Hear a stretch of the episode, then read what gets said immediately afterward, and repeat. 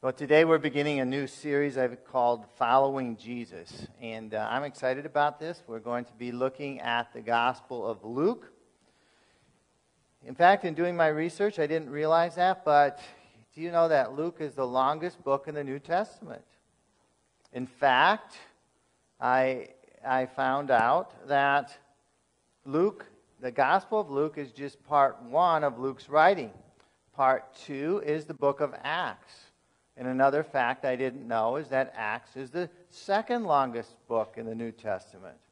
And if you put Luke and Acts together, this is Bible trivia answers case. If you ever have a game, if you put Luke and Acts together, Luke is the most prolific author in the New Testament, written more words than anybody else. Now, if I asked you that question before, what would you all say?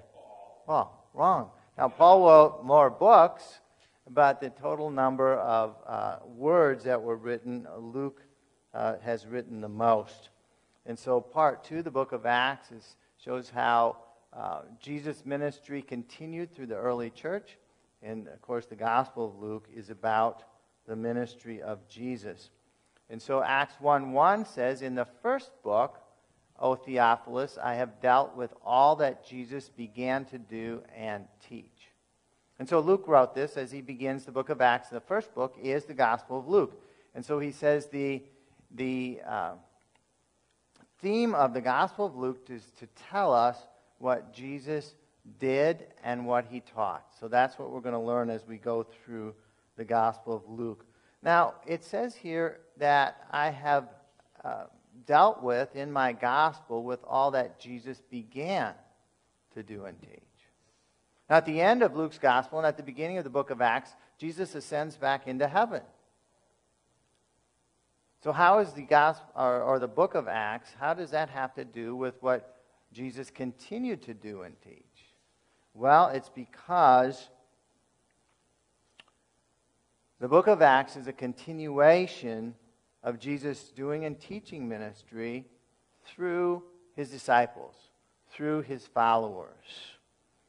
And if you're a believer here today, which I believe we all are, we are going to learn as we go through the Gospel of Luke the things that Jesus did and taught. Not just so that we can know what happened in the past, but so that we can learn to do and teach the same things. That's really what it means to follow Jesus, to follow his example. The things he did and taught are the things that we should be doing and teaching. Now, many people think, well, that was Jesus. You know, we're not Jesus, so how can we possibly uh, do the things that he did? How, how could we even teach the things that he taught? Well, Jesus himself said in John 14, 12, he says, Truly, truly, I say to you, whoever believes in me will also do the works that I do. And greater works than these will he do because I am going to the Father. And so, what are these works that Jesus is referring to? If you read the context, he's referring to the supernatural miracles he did, the miracles that brought healing into people's lives.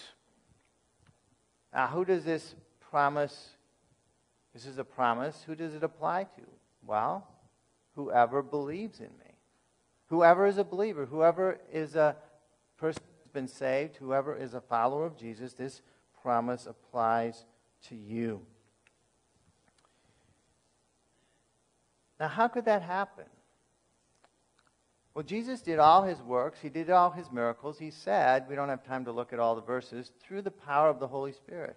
The Holy Spirit was working in and through Jesus, and that same power is available to us. Now, why does it say in this verse, greater works than these will you will this person who believes do because I'm going to the Father? What's that mean? Well, he ascended to heaven, but what does it have to do with us down here. Well, after Jesus ascended to the Father, the book of Acts tells us in Acts chapter 2, he began to pour out the power of the Holy Spirit on that early church, and he continues to pour it out even today through the baptism in the Holy Spirit. And so, I, my prayer is that through this series, God's going to build our faith to believe Jesus to do miracles in and through us by the Holy Spirit. And so today we're going to talk about how to get close to God. If you're like me, there are times in our lives, been times in my life when I felt distant from God. Times when it seemed like my prayers weren't getting past the ceiling. Anybody else felt like that? There are times like that. And, but God desires for us to be close to Him. The book of James says, Draw near to God, and He will draw near to you. And so, as we seek to draw near to God, God is going to honor that. He's going to draw near to us. Being close to God is where blessing is for our lives. Being close to God is where healing is. Being close to God is where the power of God is. And so we want to learn the secret of getting close to God. And as I was studying this passage, it was kind of a new revelation to me of the secret of getting close to God. And it came, as you'll see, from a passage that I didn't normally associate with getting close to God. But the first step, getting close to God, is we need to prepare the way for Jesus into our own lives. And we're going to talk about preparing the way for Jesus into other people's lives.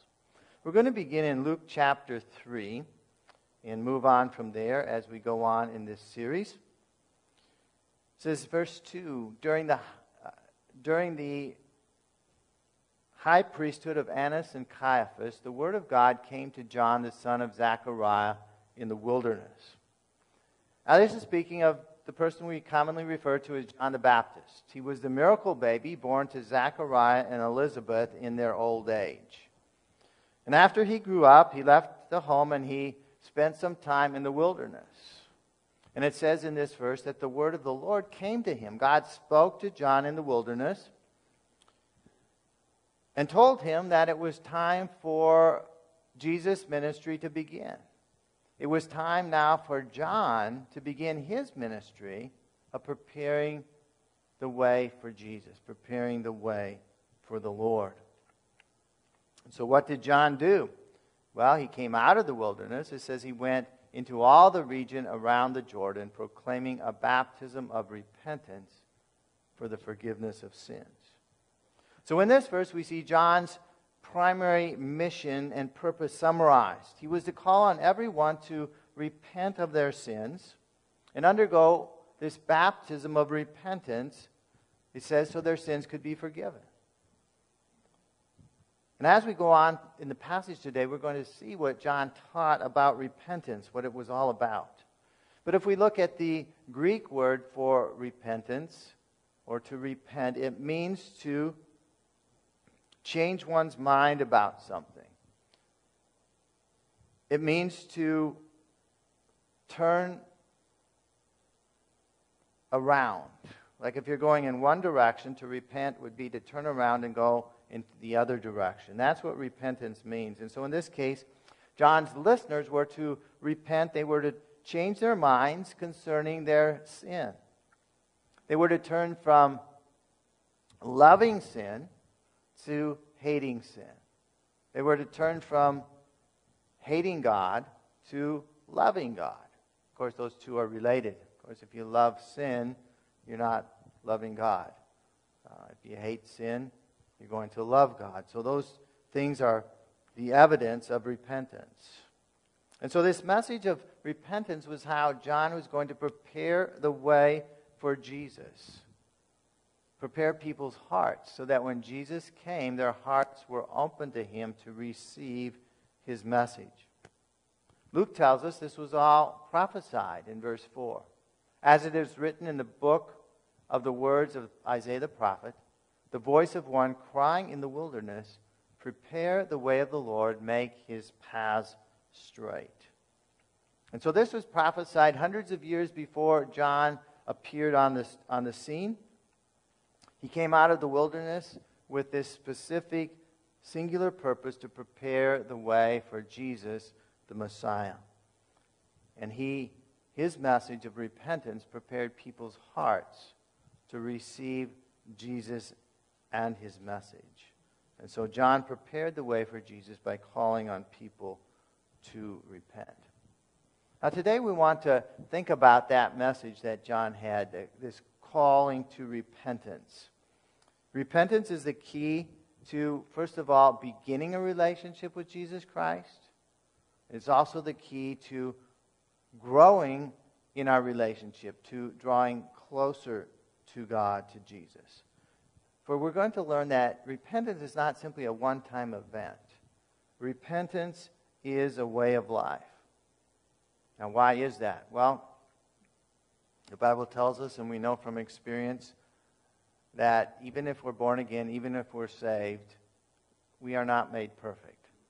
We still sin. And so we still need to repent on a daily basis. If someone is not a believer, if they've never repented for the first time, that's the first step to establishing a relationship with Jesus Christ. If you're already a follower of Jesus, then repentance every day is a way to grow closer to Jesus in that relationship. Now, not only are we to practice repentance in our own lives, we are to follow Jesus by calling on others to repent. The Gospels tell us that summarizes Jesus' message as saying, Repent, for the kingdom of God is near. On the day of Pentecost, Peter's call to the crowd, his first word when they asked him what should they do was repent. Repentance is a firm decision to change one's life with God's help from following sin to following after God. And so that should be part of our message and our witness to people as well. So let's learn some more about repentance from John the Baptist. We need to understand it more fully. Verse 7, he said, Therefore, this is John, to the crowds that came out to be baptized by him, You brood of vipers, who warned you to flee from the wrath to come? Bear fruit in keeping with repentance. Now, it seems that getting baptized with by John was kind of the end thing to do. And so all these crowds were coming. It was like, hey, let's go. Let's all get baptized and uh, it's, it's, it's, uh, everybody was doing it. But John was saying just getting wet publicly was not going to do you any good at all.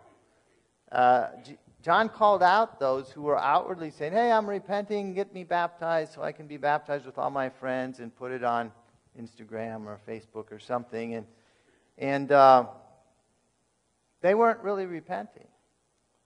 They were not bearing the fruit of repentance. He called them a brood of vipers. I mean, he didn't mince any words. That's, that's not a good thing, okay? A viper is a venomous snake. And uh, he, he said, You need to bear the fruit of repentance. Repentance is not simply saying certain words, repentance is not simply saying, Sorry, please forgive me. I, I don't want to face the consequences of my sin. True repentance is evidenced by our lives changing, by what John calls bearing fruits in keeping with repentance. And John is going to give us some examples about it, what repentance really is all about as we go through this passage. Verse 9, he says, Even now the axe is laid to the root of the trees. Every tree, therefore, that does not bear good fruit is cut down and thrown into fire. And so the stakes regarding repentance are, are very, very high. A person's eternal destiny is at stake. Uh, Jesus used the same imagery uh, of, of things being cut down for those who claim to repent and believe, but whose lives never changed. And John is saying those people who refuse to repent, who don't bear good fruit in keeping with repentance, what they are saying is not matched with what they are doing, they will ultimately be thrown into the fire. What's the fire? Well, he's speaking of hell. That's what Jesus and John used to describe hell. So that is not, is not a good thing. So, what does it mean to bear good fruit? Well, the people had the same question. So, John was telling them, you know, you don't bear good fruit, you're going to be thrown into the fire. They go, What should we do? I mean, we don't want to be thrown into the fire. What should we do? What are you calling us to do? What is the fruit of repentance? And so John began to answer them in verse 11. He answered them, Whoever has two tunics is to share with him who has none, and whoever has food to do likewise. It's really interesting. You know, this is the, we're going to talk about more, but this first fruit of repentance is to share with others and not hoard things to yourself. And the two things that are mentioned are food and clothing. Those are necessities of life. If you have an abundance of a necessity, you are to share that with those who don't have anything or don't have that. And so, this first repentance, this first sin, is not sharing with those who have little. Now, we might not normally think about that as a sin. This is a sin of omission, a sin of not doing something we're supposed to be doing. Now, normally we think of sin as sins of commission. You know, let's not do the bad thing we're not supposed to do. But this is a sin of not doing a good thing that we are supposed to do, something we rarely think about. So when you truly repent, that should be the evidence, that should be the fruit. The next example John gives in the next verse, he says, Tax collectors then came to him as he baptized and said to him, Teacher, what shall we do? And he said to them, Collect no more than you are authorized to do. And so, tax collectors of that time, they were notorious for collecting more taxes than the government uh, was due. So the government said, you know, I don't know how many, uh, you owe 10 drachmas, they might collect 15. Well, for us, it's 15, and they would give the government the 10, and they would keep the 5 or, or whatever it is. They, they probably collected more than that. Now, the people hated them, but that was how the tax collectors became very rich. They were some of the richest people uh, around because they were padding their own pockets. And so John is saying if you're a tax collector and you're truly repenting, you should not collect any more than you're supposed to collect. Because if you do, that's basically stealing from people, using your position to steal from people. The third example, which we're not going to read the verse, was, was soldiers. And John told the soldiers, don't extort money from people. You know, they were armed and I guess somehow they were shaking people down and taking money from them. He said, Be content with your salaries. Don't extort money from people. Again, don't steal from people. And so, uh, those were two negative things, negative examples. People were doing wrong things with respect to, uh, to money. And the first example was not doing a right thing, which really is with respect to money, too. So, all of these things had to do with money if you look at them in one way or another. And so the good fruit of repentance is demonstrated by how we use our money or resources for other people, with respect to other people. So let's see how we can better understand repentance in our own lives. Repentance, therefore, makes a difference in the fruit of one's life. Repentance changes the things that we do. Repentance involves both, as we talked before, about the, the things we should be doing or not doing, which we don't talk about nearly enough, as well as the things we are doing that are wrong that we shouldn't be doing. And so that's how we draw closer to God for the first time as we become a believer by repenting, and it's also how we draw closer to God as believers after we are after we are saved. Now sometimes people tell those who aren't saved, and I know what they're getting at, but we have to think about it carefully. Just believe in Jesus. You don't have to clean your life up. Just believe in Jesus and then later on you can slowly, you know, clean things up. I don't know about that anymore. You know, when I'm looking at the call of John the Baptist, the call of Jesus, the call of Peter, repentance is first. And true repentance is making a change in your life. Now, will God help you to make that change? Well, absolutely, He will. Uh, will God help you to bear this good fruit of actually making a change in your life that demonstrates you've truly repented? Yes, He will. But God is calling on us to make that decision, to repent, a decision of our will, to turn away from our sin and turn to doing the right thing. Repentance is a change of mind leading to a changed life. Now, what about us who are believers? You know, when should we repent? Well, Jesus told us in the Lord's Prayer, right? Uh, that's a, a pattern prayer, an example prayer. What are we to, how often do we pray the Lord's Prayer? At least daily, right? There's, there's a daily phrase in there. And not that we have to repeat it rotely, but there's important things in there that should be part of our prayer life. And what is one of the petitions? You know, forgive us our sins as we have forgiven those who sin against us. Depending on translation, that's the gist of it. And so that's instructing us to repent on at least a daily basis. You say, well, Pastor, what if I haven't sinned? Well, you need to look a little closer, right? Perhaps you don't have any outward sin you've done, but what about perhaps things you should have done that you didn't do? Uh, there's always something to repent of on a, on a daily basis. And as we do that, we draw closer to God. Why that? Because sin is an impediment in our relationship with God. Sin gets in the way, sin of any kind. That's why we need to do that on a daily basis so that our relationship with God is not hindered by the sins that we are so prone to fall into. Now, repentance also leads a believer to receive two baptisms.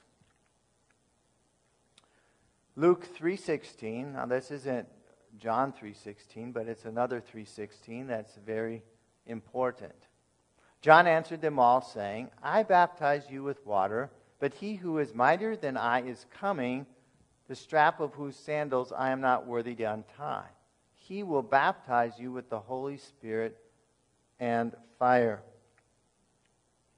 So John now begins to point people to Jesus. He begins to talk about this mightier one than him who is coming, Jesus Christ.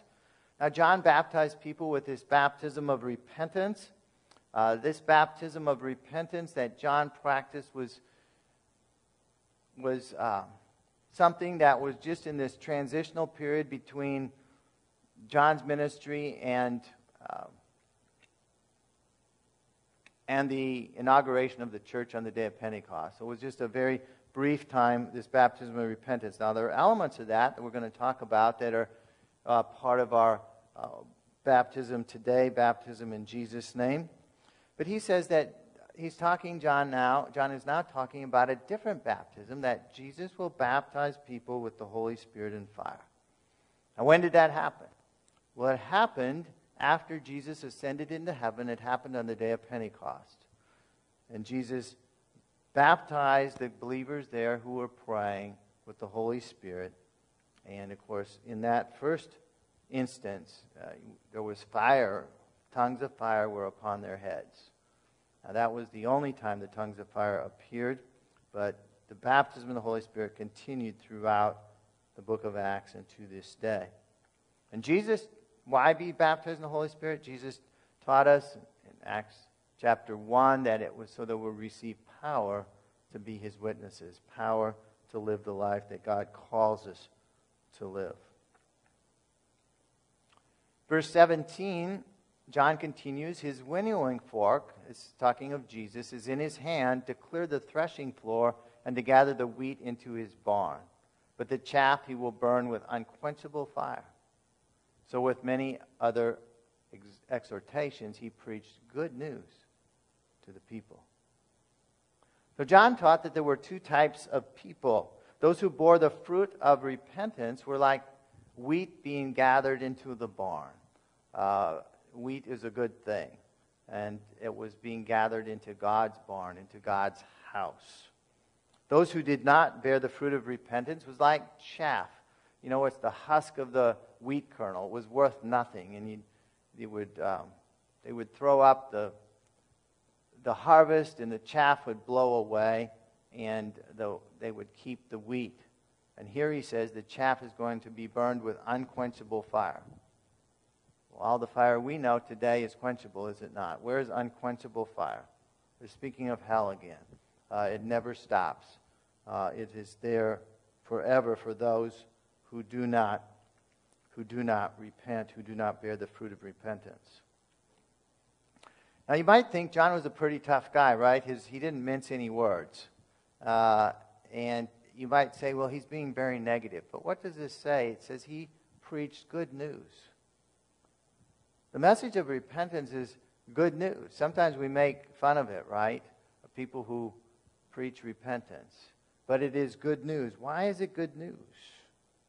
Well, the good news is that you can repent and be forgiven. That's good news. You see, if you couldn't repent, then your eternal destiny would be sealed forever and ever. But God made a way for us to repent and have our sins forgiven, and that is good news.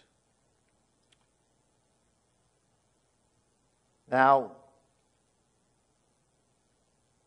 it goes on in verse 21. Now, when all the people were baptized, John was baptizing all kinds of people, and when Jesus also had been baptized, John baptized Jesus, we know it from the other Gospels, and was praying, Jesus was praying, the heavens were opened, and the Holy Spirit descended on him in bodily form like a dove, and a voice came from heaven You are my beloved Son, with you I am well pleased. So now, for the first time in this story about John the Baptist, we are introduced to Jesus. Jesus appears. And as I said before, John baptized Jesus. He didn't want to at the beginning, and Jesus said, "You need, you have to." I said, "Okay, I will do it then." And uh, of course, Jesus was not baptized for repentance of sin because he had no sin. Jesus himself said, "I'm being baptized basically as an example, example for other people to follow." That's what it means to follow Jesus to do the things that he did. He was baptized as an example that we are also to be baptized as believers. In fact, he, he gave a command in the Great Commission uh, make disciples of all nations, baptizing them in the name of the Father, and the Son, and the Holy Spirit. And so believers are to be baptized. Uh, people who have believed, not infants, they are to be baptized after you've believed. Baptism, the Greek meaning of the word baptizo, is to be immersed under the water and brought back up out of it. Now, believers' baptism also involves repentance. You know, obviously, uh, the we're going to see from the book of Acts, repentance is first. You put your faith in Jesus, and then you are baptized. Now, in this example, this isn't recognized by a lot of people. In this example of Jesus being baptized, he was baptized and then he prayed. He was praying. And then what happened next? The Holy Spirit came down upon him. Jesus was, in essence, baptized in the Holy Spirit. The Spirit came upon him in power for the rest of his ministry. And so Jesus himself experienced two baptisms. And we see from the book of Acts that often water baptism and spirit baptism happen at the same time. It doesn't always have to be that way, but it often did happen that way. And so to follow Jesus, Luke is beginning to show us that that involves two baptisms being water baptized after you have believed, and being spirit baptized. So, what we've learned today from John's mission and Jesus' example is made clear in Peter's message on the day of Pentecost. Gave a, a lengthy message in Acts chapter 2. You can read it. And at the end, uh, people said, What shall we do? And Peter's answer was in Acts 2:38. And Peter said to them, "Repent." There's that word again first word, and be baptized, every one of you, in the name of Jesus Christ for the forgiveness of your sins, there's water baptism, and you will receive the gift of the Holy Spirit. There is spirit baptism. So Peter explains, therefore, the three steps in getting close to God. First of all, this repentance, turning away from your sin, putting your faith in Jesus Christ. Secondly, being water baptized in the name of Jesus Christ. And thirdly, receiving the gift of the Holy Spirit, spirit baptism. As we talk, this repentance is something we do on a daily basis. Water baptism as a believer is something you do once, once in your lifetime. Sometimes people say, you know, can I be baptized again? I say, well, you know, if you were a believer when you got baptized the first time, no, you don't need to. But somebody's not sure, sometimes like, you know, my mom made me get baptized. Say, I'm not sure I was a believer. Okay, well, if you're sure you're a believer now, we'll baptize you again. But normally, once you're baptized as a believer, it's a one-time, one-time thing. Now, Spirit baptism is an initial filling with the Holy Spirit, an initial empowering with the Spirit. And in one essence, it, it, it, there, it is a one-time thing. It only happens the first time. But we understand from the book of Acts that we need to be continually filled with the Holy Spirit. And so are, there are subsequent fillings that are recorded there that we need to experience in our lives as we walk with the Holy Spirit. So, in that way, being filled with the Spirit is an ongoing process. Spirit baptism is the initial filling, which only happens once.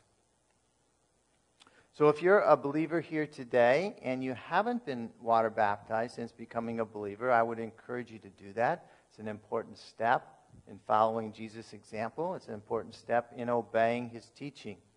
And we have another baptism scheduled for May 29th. We have baptisms on the fifth Sundays, and that's the next fifth Sunday. So if you'd like to be baptized, we encourage you to check a box on the back of your Connect card or speak to me, and we will get you on the list for that. If you haven't been spirit baptized, how do you know you've been spirit baptized? You receive a prayer language in which pray to God in a in a language you don't know. If that hasn't happened to you yet, uh, we encourage you to begin to pray, to ask God. We're going to see from book of Luke, Luke tells us that we need to ask God for the Holy Spirit. We also have a book out there on the table in the foyer called Power for Life. Um, I can't read the small print, but it's something like how why every believer needs to be baptized in the Holy Spirit. And I encourage you to pick that up. It's uh, a lot of people uh, prayed after reading this book. It's got a lot of scripture in it. After understanding Spirit baptism and received uh, baptism in the Holy Spirit, so we encourage you to pick one up to read it. Uh, it's an easy read, uh, but it's um, it's it will really help you understand better why and how uh, to be Spirit baptized. You also can come forward at the end of the service, I will pray for you. Uh, one of the things you see in the book of Acts, that there are times where people laid hands on other people and prayed for them, and they received the baptism in the Holy Spirit. And that is available at the end of every service. So God desires for each and every believer to follow Jesus in receiving these two baptisms. And so today we focused on this first step of getting close to God is taught by John repentance. Uh, if you've never repented before, I'm going to give you an opportunity in a few minutes to repent as we pray together to become a believer. If you're a believer, God wants us to live a life of continual repentance, something that we do on a daily, on a daily basis remembering it's not just the words we pray, it's also the change that God works in our lives as, as we repent. Jesus showed us the example of water baptism and spirit baptism in his own life. And as we follow him in those aspects, and we'll be talking about a lot more things to follow Jesus in, that's not all, that's just the beginning stages. Uh, we're going to grow closer and closer to God and be used by him in a greater degree. So, to become a believer for the first time, you know, I might change this to RBC. You know, I'm not a. Uh, I, I'm not sure, admit, this is a common way salvation is presented, and to me, I'm not sure that admit captures the whole concept of repentance. You know, admitting, saying, it is a part of repentance. Admit that I've sinned. Yes, I've sinned. But repentance is not only admitting you've sinned, but turning away from that sin. Secondly, believe that Jesus died on the cross. And finally, committing your life to following him. So let's bow our heads right now. I'm going to pray. And uh, I'd encourage you, if you never prayed a prayer like this before, you'd like to recommit your life, pray along with me. Father, today, I admit that I've sinned, I've done wrong things, and I repent. I, I turn away from that sin and I turn towards you. I want to follow you. I believe that Jesus died on the cross that my sins might be forgiven. Please forgive me. Come into my life. I commit myself to following you and your plan for my life from this day forward. Let's also pray. Father, we thank you for this message from John the Baptist from thousands of years ago about repentance, about preparing the way for Jesus. Help us to repent on a daily basis, to keep our hearts in tune with you, to draw near to you each and every day through repentance. Not just saying words, but seeking your power to help us to bear the fruit of repentance, that our lives would be continually changing, that our lives would be continually drawing closer to you. We believe as we draw near to you, you will draw near to us. God, we pray for any here that aren't water baptized, that they would make a decision to follow you in that. And for those who aren't spirit baptized, we pray that they would have a hunger and thirst for that good gift that you offer to each and every believer and receive that into their lives so they will have the power of the Spirit operating in a new dimension. Help us to follow you, Jesus, in everything we do and everything we say. Help us not to put you on such a, a pedestal that we can't possibly do what you do, God. You created us to follow you. You created us to follow your example. You created us to be Christians, those who act like Jesus. Help us to live out your calling on each of our lives. In Jesus' name I pray. Amen. If you made a commitment or recommitment of your life today, we have some materials for you in the foyer. Uh, Startup Studies, New Believers, New Testament. We encourage you to pick those up.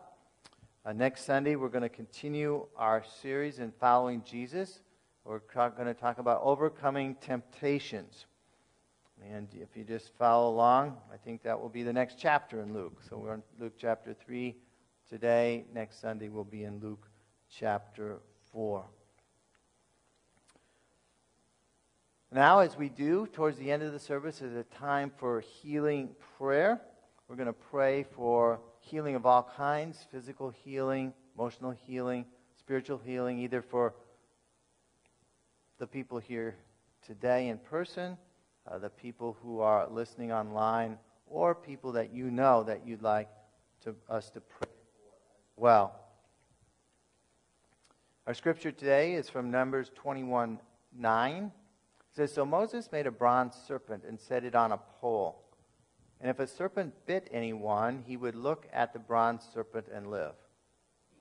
What's that all about? Well, I'm not going to go into great detail, but there were venomous snakes that were biting the people as part of God's judgment, and the people were dying from these, from these bites. And so God told Moses to make a bronze serpent, put it up on the pole, and when people in faith looked on that bronze serpent, they were healed.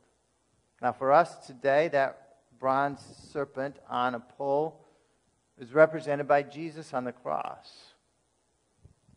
And he became sin for us. That's why uh, the serpent represents Jesus and the sin that he had put on him. And when we look to Jesus, we put our faith and trust in Jesus, he can bring healing into our lives, into our situation.